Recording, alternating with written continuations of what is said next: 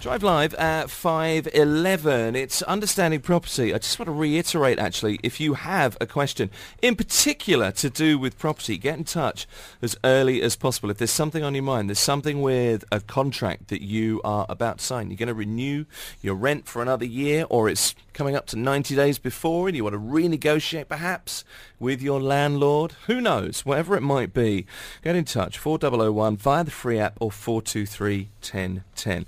More uh, widely, more broadly, I suppose, uh, other legal questions as well. Usually HR and job-related, uh, employment-related questions, uh, we will save those for tomorrow. A couple of job-related questions coming in because it is uh, another legal hour and an HR hour tomorrow afternoon, 5 to 6. That is Career Connect. So uh, legal property related for this hour.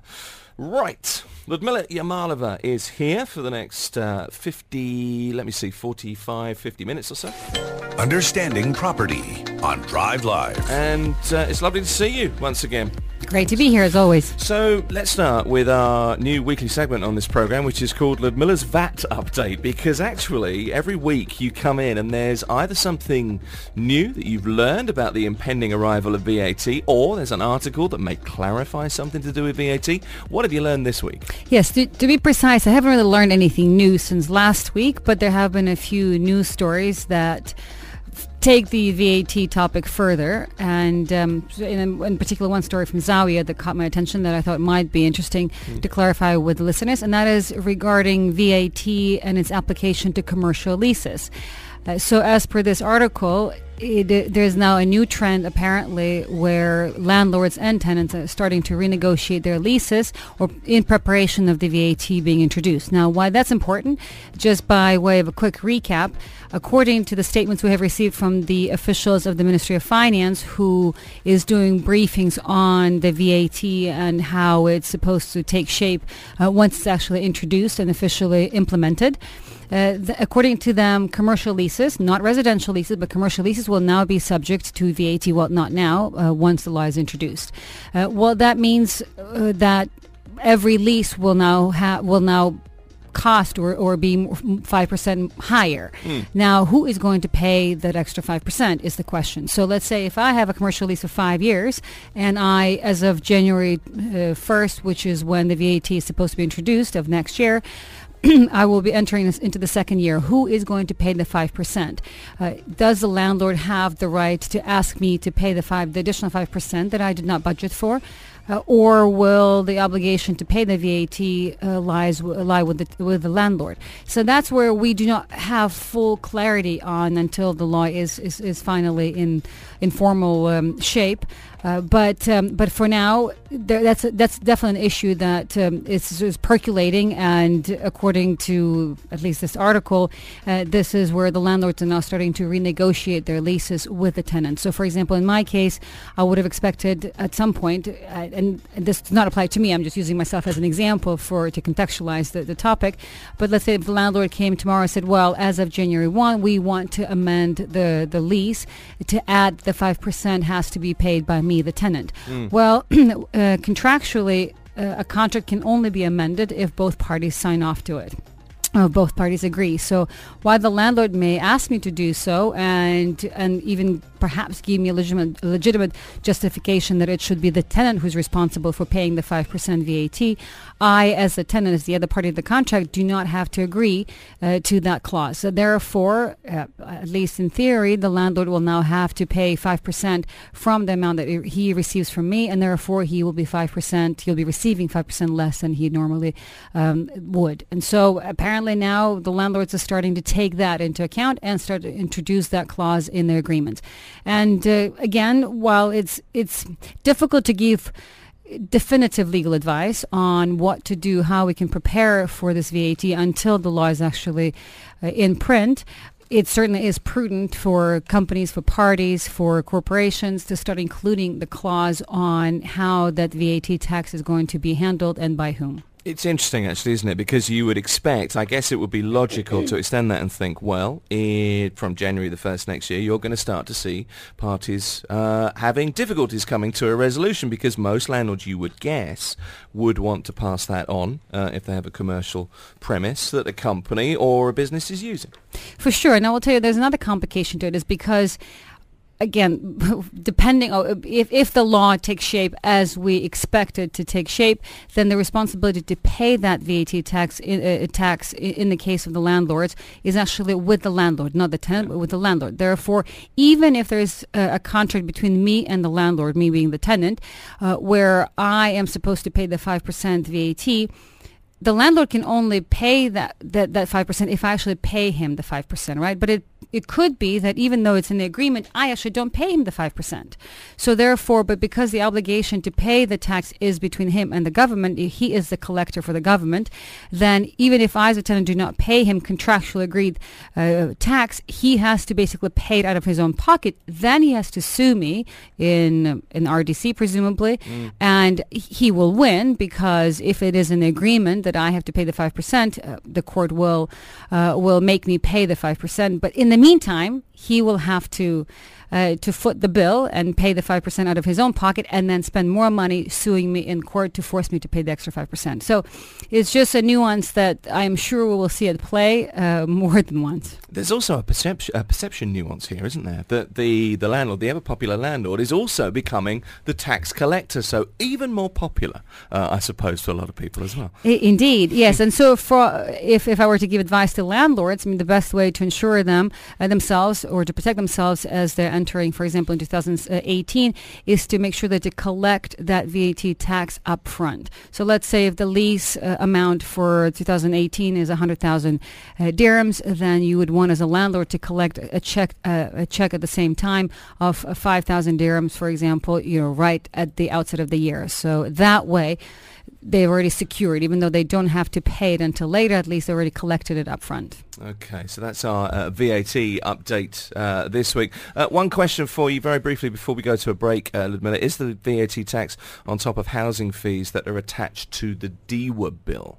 Is that going to happen? A great question. The housing fees usually apply to uh, to residential properties, yeah. and VAT, at least for now, by the accounts that we've received so far from the officials, the VAT will not apply to commercial uh, to residential real estate, and therefore it will not be in addition to the housing fee because we're already paying the housing fees. Okay. One uh, more thing about VAT. I don't know if you can answer this. Uh, Syed says, does VAT apply to everybody? UAE national expats? it's across the board. Uh, yes, it applies to, ultimately it applies to businesses uh, that are set up here. Okay, that's the VAT update for this week. Understanding Property continues. Our guest, our expert is Ludmila Yamalova. As ever, loads of questions to get to. We'll come back and answer some of those. This is Drive Live on Dubai Eye 103.8. Drive Live and it is Understanding Property. Understanding Property. Ludmila Yamalova is here with us. Loads of questions. Uh, let's stick with the VAT subject for a few moments. There was a question in uh, earlier, and it was from Giles. This was it, Giles? No, yep. let me go. Yeah, let me go to Giles first of all. Mm-hmm. Would VAT be applicable in the DIFC, the Dubai International Financial Centre, as it is a different jurisdiction and has different legal uh, systems in place, different uh, laws? Great question. We do not know the answer to that yet. Also, we do not have the answer to whether free zones, other free zones, in addition to the DIFC, even though they're subject to civil uh, law versus DIFC being subject to the common law. Even for those jurisdictions, we do not know whether they will be subject to VAT. So that's that's just an issue we will continue to follow and update as more details uh, become available. Okay, and hopefully weekly the uh, Ludmila's VAT update will continue uh, through to January the 1st. Another question for you. Ali texts us in. I don't want to get too technical with this, but it is a really uh, good point. Isn't VAT offset, i.e. collections minus payment. So companies claiming about VAT, their suppliers charge them, charge them and pay the difference. So you pay on the margin to the government. Absolutely, and this is a point that I was mindful of making on air because it can get a little more technical. And, and, mm. and mind you, I am no accountant or do not really have any uh, technical uh, financial background. So, but I have been learning quite a bit on uh, on on this this very issue. So, so basically, Ali is correct. So there are two. The way to think about it is there's an input VAT VAT and there is output VAT. So companies, because you know, the big concern has been circulating that everything is going to cost a lot more than five percent because I pay to all my suppliers. Let's say by uh, uh office supplies. I buy furniture. I buy, you know, D- DEWA or electricity and coffee, water, and so on and so forth. So I pay 5% for everything there. Mm. So therefore, in fact, actually my, you know, my business, as a business, I'm going to pay a lot more than 5% because there's a 5% that's added at every level. So that has been the concern. But in, in the way how it's going to apply is that there's an input uh, VAT, and that is, for example, all the VAT, the 5% that I pay to all the suppliers, uh, all the money that's coming into, or, or, or all that's coming into my business, um, you know, for me to run the business. So let's say every year I pay 100,000 dirhams in various VAT payments to the various suppliers. Now, uh, for my services, I will also collect VAT for the government. So let's say I invoice 200,000 dirhams of legal services and I have to collect the 5%, or uh, that's 200,000 dirhams is the 5% that I have collected for the government on my services. So what I do is that, and that's the output VAT. So what I do is that I have to subtract input VAT, which is 100,000 dirhams that I have paid to the suppliers, uh, from the output VAT, and that is for what I invoice for my legal services, let's say the 200,000. So I only pay 100,000 dirhams to the government. So it is the margin that we pay to the government, that we give the government, not the full amount of, of VAT that we pay, so on both ends. Okay, that's the question. Final question on VAT here, and this is just coming in from Syed uh, Ludmila. As I understand it, VAT on rental applies only to commercial properties. Where I live is owned by a bank. It produces income for the bank. How does VAT work, or how do you imagine it's going to be? Do you know uh, how VAT works in this situation? Well, I mean, if it is again, it only applies to uh, to commercial property. So if your building is owned by a bank, it would be, it would the bank is your landlord. So ultimately, the obligation, from what we can tell so far, is going to be for the landlord to collect the five percent uh, to pay to the government.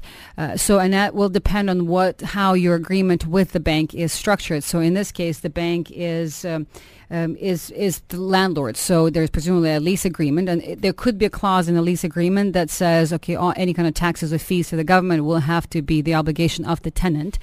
And so if there is such clause, then, then in your case, it will be your obligation to pay it. But if there is no such clause, that's where the gray area comes in. And mm. you could very legitimately argue as a tenant that that's a new clause in the agreement to which you did not agree. And therefore, it should be the landlord who will have to pay the 5%. Have you seen clauses like this in the past that any, you know, future applicable taxes, fees that may have to be paid, you would have to cover? Is that something that you've come up against? Ironically enough, yes. And I will tell you in a very okay. simple example, and that is the previous version or template template of a real estate contract or or a lease agreement that uh, was predominantly used for for leases, both commercial and residential, and that's a green form. Those listeners who've who've rented properties uh, w- would be familiar with them. Uh, that was not a mandatory template to use, but it was certainly a very common template uh, uh, that was used, and it's only a one-page document, and it's in English and Arabic. And in fact, there is a clause in there that any kind of fees or taxes uh, to the government would be responsibility of the tenant. And I remember historically was sort of a clause, kind of a throwaway clause, because what taxes would we have to pay? Well, obviously now it's quite relevant. And so those tenants who have signed that previous or the, the old version of the green tenancy agree- agreement uh, do go back to your agreement. There is a clause in there that passes on the responsibility for any kind of tax uh, to the tenant. See if you have that cardboard box at the back of the cupboard and you come across the green form. Uh, scramble for that. Have a look at that tonight. Let's go to the text line, Sally. Lots of other questions. Yeah, lots of other questions. There was this one earlier from Waleed actually saying, uh, hello, I stay in Sharjah. The building I'm staying in is owned by a bank. Uh, the building was sold uh, under a new real estate company who's in charge refuses to provide maintenance until we pay, unless we pay. Also, uh, when I informed them that I'm leaving due to bad management, management, they said, we don't have your security deposit. Uh, so how would he be able to get his money back? Well, here the question is one of, of evidence or documentation. What what's in the documents? Do you have a copy, for example, of the deposit you paid to the previous landlord? Uh, and what do you have a copy of the tenancy agreement? And what is in the tenancy agreement? Uh, regarding maintenance, for example. But normally, in a contractual, in a commercial transaction like this, a party that buys uh, buys, let's say, an asset like that, it buys actually that asset with all the liabilities and obligations that are attached to it. So therefore, the new owner of this building would be uh, bound, bound and subject to the same limitations, same terms and conditions, and same uh, and and same obligations uh, that the previous owner of the building uh, was subject to. So legally speaking, uh, the same the same terms and conditions apply. Uh, but in practice, however, I would imagine that the new landlord would use arguments like they already have that they don't have copies of, for example, documents. So the importance here will be just to prove uh, or to make sure that you have all the documents to prove your position. And in in the in relevant terms, in your case, it will be a copy of the deposit that was paid to the previous uh, landlord, uh, and it would be the responsibility of still the new landlord uh, to deal with how with that deposit. So, for example, the new landlord can say, and we have seen these arguments quite frequently made, "Well, I didn't receive the deposit from the previous owner." Well, that's not that's not a problem of the tenant. That's that's a problem of the new landlord. So, therefore, that's not an argument that's going to stand up in court. And similarly, going back to the, the question of the listener regarding the maintenance, uh, so you would need to see what's in the agreement regarding who is paying uh, for maintenance and when. And um, and so contractually, if it's clear that the maintenance is with the landlord, they cannot use the argument that they are a new party to the agreement as an excuse not to. We're trying to shed some light on the legal aspects of property here in Dubai, here in the UAE. This hour, another half an hour with Ludmila Yamalova, who you heard just there on Understanding Property. Any questions? 4001, the free app to text in on. The Gremlins, technically, I think, have uh, worked their way out of the system, which is good news. Loads of questions to ask Ludmila. If you'd like to talk to her directly, you can call us on 423 1010. No matter your preferred communication, stay in touch with Drive Live only on Dubai Eye 103.8. Drive Live. Sally Musa is here this week. We're in our legal property hour. Ludmila Yamalova is here with us. Just wanted to mention something quickly. Dubai Eye 103.8 Golf Day is back. It's in association with our title partner, RAKBANK. Associate partner this year is Enviroserve. So what's happening is we're going to take 100 business leaders to our original home of the Dubai Eye Golf Day to play on the greatest course on earth. That's at Jumeirah Golf Estates, 26th of April. It's a massive networking opportunity and event. If you'd like to register, Dubai1038.com. There are great prizes, flights, golf merchandise, clubs, bags, all kinds of stuff on the day. Good Barcelona, chance to no win. Uh, well, this is the thing, Yeah. isn't it? Swiss Air to Barcelona. Two nights luxury accommodation at the Mandarin Oriental there, uh, and also the business breakfast and the agenda are going to be there too. So there's a bonus. Saw a guy at the weekend in a shirt. I was when I went up to see my son play football, and there's a guy in a shirt, and I thought, oh, nice shirt. And I looked round uh, as he looked round, and it was Dubai Executive Golf Day shirt, and I thought, oh, cutting the dash there, aren't you? Well, Looking there you good. Yeah, it's one go. those. So you also may get be back again this year. well, you get a free shirt on the day as well. So, you know, it's not like we're taking the shirt off your back. We're putting the shirt on your back. nice. Free Bonus. clothing as well. Free clothing. The jackets. Do you remember the jackets? They had the jackets. I remember the jackets. They're great. You know, the Masters jackets, but you got the Dubai Eye jackets as well. Yeah, that's right. The so, blazers. I'm sorry. No, no, no. you Uh, can't say jackets. They're more like blazers. They're Yeah. proper. Yeah, yeah. I don't know if they've got those, but yeah, they look good. 26th of April, Dubai Golf Days on. But you can register on the Dubai Eye website for that. Let's go back to property. Ludmila Yamalova is here, waiting ever so patiently. Uh, here's a question about VAT in a second. Understanding property on Drive Live. We're back with the VAT situation. Actually, let's just clarify something first of all, uh, Ludmila, because Steve texted in with a good point, saying, uh, and this is a reasonable point, have I missed something? The law isn't issued yet. So isn't all discussion about VAT purely speculative? To an extent, yes. However, you've been at, so, I was going to say training events, but you're attending uh, a sanctioned ministry event, are you not soon? Indeed. So Steve is correct. Uh, you, well, you haven't really missed much because uh, we've been saying this kind of throughout that the law has not been officially introduced and has not even been drafted yet. Um, so it is true in many ways what we're talking about is speculative uh, to an extent until there's something in print. However, enough, uh, enough, I, I guess. Information has been passed around, including by the official, both officials and various authorities, in particular the Ministry of Finance, regarding the topic. And in fact, the Ministry of Finance uh, has been now uh, holding uh, briefings or sort of official topics where they talk about the VAT and how it's supposed to take shape and, and what uh, aspects of the economy uh, will be affected.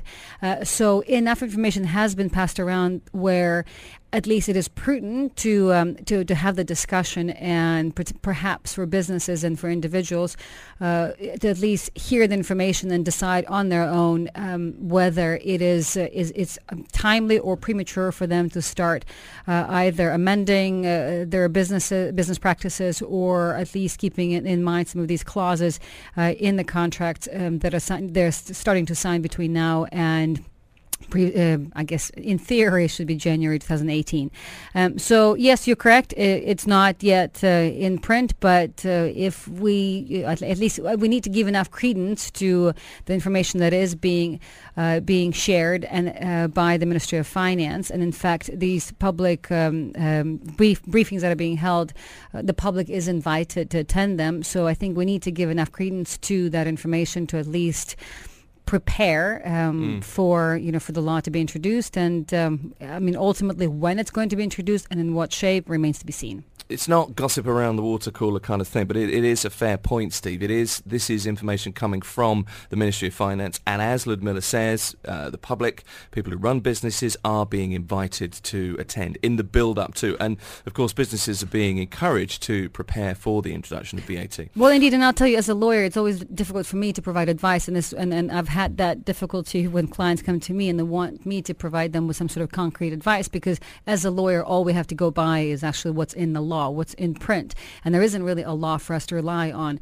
However, from a commercial standpoint, it would be unwise for for us to just wait until the law is introduced while the, that information is coming from the authorities in the meantime. I was just going to say that probably answers part of Mehdi's question. He wrote in a little while ago and said, I'm running a workshop. Uh, I have 15 workers. We make sofas. We make curtains on order. Is wondering how VAT may affect his buying and selling. Needs an answer to that. I guess Mehdi thing to do is to go and attend, if you can, look for a Ministry of Finance workshop. Is that the first? Yeah, absolutely. You can actually, and that's the Ministry of Finance. Um, there's a website. You just type in Google Ministry of Finance, and there is a schedule for uh, for the briefings. They hold briefings in different emirates um, on a fairly regular basis. So I think that's that's a good starting point. Okay, I hope that helps. Now, Tarek uh, texted in a little while ago, and this is uh, by extension from VAT as well. It kind of takes over on the program, the VAT subject, doesn't it? But this is interesting, I think. As an investor in hotel apartments, uh, they're considered commercial property. Uh, does that mean rental income will be subject to VAT?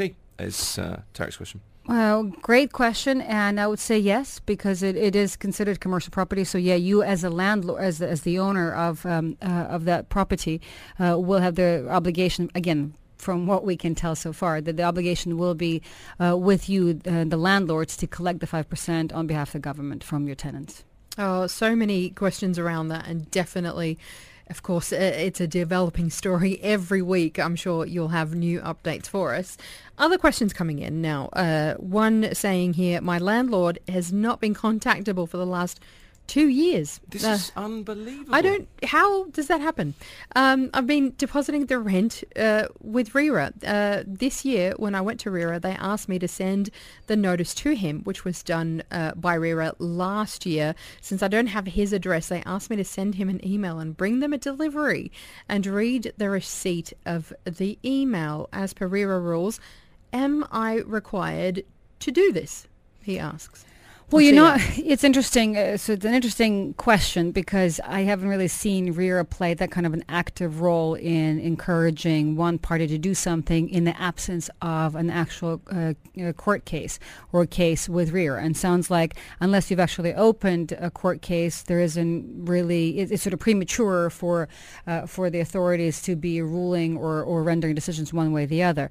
However, I, I can only speculate that in this case, because they are holding on to your checks. They just want um, they want their own. In some ways, they might be held liable because they are holding on to your checks. They want some sort of confidence that the other side, that the landlord has in fact been notified, uh, so that at least, I guess, for their own purposes, they can you know they can update their records as to you know, the status of this case. But legally, are they are you required to do so? I am not aware of it. No, uh, and also practically, it's it's a bit difficult. Uh, I can imagine that there could be difficulties in providing them with the documents requested because not every uh, read receipt email that's sent out actually will come in as uh, as as such because in many cases uh, people can set set their email settings such a way that they will not send the read receipt uh, notification to the other side. Uh, so certainly, if, if they've asked you, it it sounds like it's a fairly fairly easy thing to do. If you can send an email, and if they there is a read receipt uh, notification, then produce that, that evidence to them. Uh, but I don't see what the objection from your side would be. It takes landlord absenteeism to a whole new level, doesn't it? I mean, how often do you see things like this when landlords are that remiss with their tenants. We do, believe it or not, we do see, and we see, in fact, many more years than just two years. Uh, Wow. Yes, and, and in many cases we've seen five years, and then they come out of the woodworks and, and then claim rent for the last five years. Uh, so our advice uh, has always been that just make sure that just because the landlord has not come forward and has asked you for the payment does not mean that now uh, they have waived uh, their uh, their right to that rent. Uh, so it's they can come back at any point in time and uh, and, and claim that rent in, in retrospect. And certainly we have seen that very very thing happen, and they certainly have legal right to do so because I think the statute of limitation for this is much more than five years. It's. It, I was going to say actually, when I uh, first read that text, it struck me that this person is doing exactly the right thing. If if you're in a situation like that, deal with RERA and deposit the checks with RERA, even if they're not cashed. You are uh, safe to all intents and purposes. Correct, because not- basically what you're trying to do is that you're creating a document or Yeah. evidence that Yeah. you have tried to comply with your side of the contract, and it's the other party, the landlord, um, that is obviously in default. It is our legal hour, understanding property. Ludmila Yamalova is here. We've got a few more minutes, lots of questions to get to. If there is something uh, burning a hole in your brain legally to do with your property, get in touch with us. 4001 Ludmila is here to answer that. Free legal advice. We want to hear from you. Find us on Facebook. Tweet at Dubai Eye 1038 FM. All right, and we are back with Ludmila and Understanding Property. We've been talking VAT, we've been talking all sorts of things. It's your last chance to get your questions in. A couple of new ones uh, have uh, just come in. We've got lots to get through, and if we don't get through them today, we'll definitely uh, keep them for next week. But uh, Ludmila, Ludmila Craig asks, uh, if you've repaid the full amount of a home loan, excluding interest, and due to developer default of eight years to deliver the development and the home, what could the bank do if you uh, decided if you decided to stop paying and default? I- I'm not sure I properly understand the question, but I, I, I think I'll try to decipher it. So I think what you're asking is that if you stop paying money to, um, so you said you've you've paid the full amount of a home loan to the bank. So if you've paid to the bank, then basically the bank does not really have any cause of action against you, because you have your own contract with the bank and you have your own contract with the developer. So with the bank, sounds like your contract is for the mortgage, which you have fully paid off. And if you've done that, then the bank cannot come and pursue you because you, there is you have not breached a contract with them. Uh, now, if you stop paying to the developer, per, um, presumably there is an amount that's paid to the developer, then that particular relationship is between you and the developer, and and the bank cannot really come after you for that because un- unless they are a party to your agreement with the developer, which historically, I'll tell you, I have not seen a tri-party agreement like that yet. Most of the time, there's separate agreements between uh, the person, the, the creditor, and the and the debtor, and between uh, the investor and the developer. So, in this case, if you if you stop paying to the developer, then it's really the case between you and the developer, and it will be the developer that has to come after you if you default. But it sounds like in this case, it's the developer that defaulted, not you. So then you're it's a, it's complicated. So it's it's really up to you what you want to do. If you if you want a recourse against um, against the developer, then you'd have to file a case against them and uh, allege a breach of uh, a breach of contract for failing to deliver the property timely, and then assert as compensation the amount that you've paid uh, to the bank in terms of the home loan, uh, and uh, basically as, as compensation for the breach of contract by the developer. So it's a little it's complicated, but it's certainly possible to do. And if you prove the developer is at fault, this is a developer uh, fault in this instance, you have a pretty strong case. Yes, but I will tell you what worries me here is that the developer is in default eight years later. Yeah. So what worries me more is that what if the developer is no longer around? So so let's say what you've done is you've paid your mortgage to uh, your entire mortgage to the bank. So your obligation with the uh, bank has been committed or, or has been uh, concluded, but yet uh, your relationship with the developer is is in breach because the developer is is you know has not delivered what um, they had obligated. But more importantly, if the developer is not around, so you can bring a case against the developer. You can win, and you will win in that particular case if it's pled correctly. But then what can you do with a judgment if the developer either is not here or does mm. not really have any assets to collect against? So it it, it could be a very complicated scenario, and we have seen them before, unfortunately, where you are, let's say, a million dirhams out of pocket because that's the money you have paid to the bank, and then you have a favorable judgment against the developer, uh, where let's say the developer owes you that million dirham plus whatever else, uh, but yet the developer is not there to collect the money. So it can be a very financially difficult place to be. Uh, a question that came in earlier from Koram says, uh, I jointly own three apartments with my brother. Is it possible to make a long-term power of attorney granting each other the authority to action on the other's behalf, for example, when you're renting or selling or any other legal matter? It's a great question. So there are actually two components to it, and that is uh, regarding the length of the POA, and the other one re- regarding the scope of the POA. So in terms of the length or the term of the POA, the question is whether it's possible to do a long term. Absolutely, if you do, you do not need to include a term uh, or expiration term in your POA as to when it would come uh, to um, uh, to when, when it stops um, or acting as a- well, act, being active.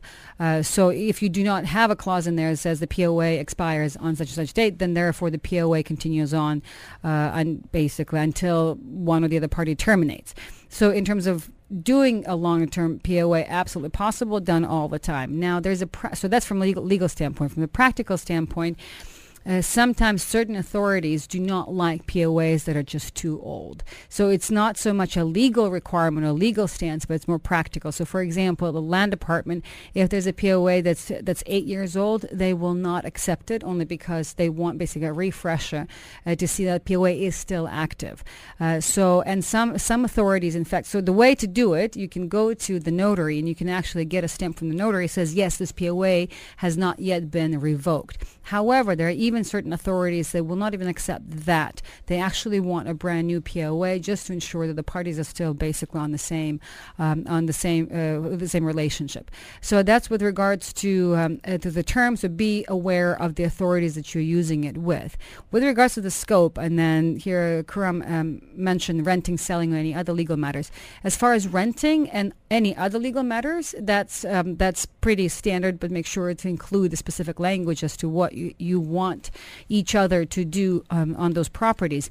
With regards to selling, it's a lot more complicated. And again, the, the land department, these are not necessarily legally um, codified requirements, but practical requirements um, that have been issued or required uh, by the land department over the years for the right reasons, because there were a lot of abuses that were happening on the back of of, um, of POAs. So now the land department actually requires whenever there is a question of sale, because at that point there is a very uh, a very important right that's being uh, that's being uh, basically the subject, and that is you know selling your property. Somebody is somebody else is selling property on your behalf. They're collecting money on your behalf. That's a very important right. So they want confirmation first of all that you um, that that property is owned by that individual at that point in time. And so therefore, these days, and this again, you will not find it codified anywhere, but this is the requirement. So let's say if you wanted to do a POA, uh, issue POA today at the notary, the notary will actually, if, with, re- uh, with regards to the renting or selling in particular, they will want to see the original title deed.